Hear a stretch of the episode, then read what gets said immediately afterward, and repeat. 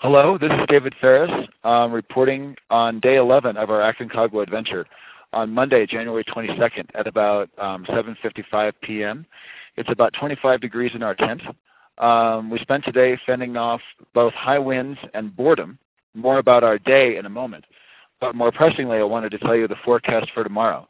It's for 30 mile an hour winds and minus 20 degree temperatures in the morning, which is actually slightly better than today, and slightly condition, better conditions than that on Wednesday.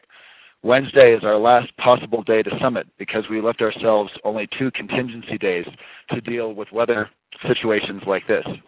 We will know at about 20 till 5 tomorrow morning when our guide Martine will inform us whether we will be climbing or waiting another day.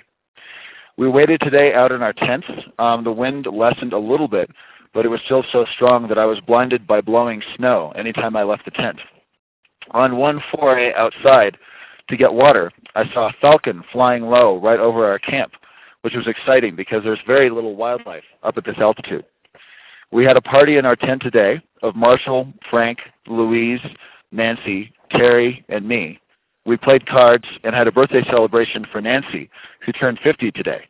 Terry and I presented her with a block of energy gel with a match stuck in it. At 19,000 feet, that passes for frills.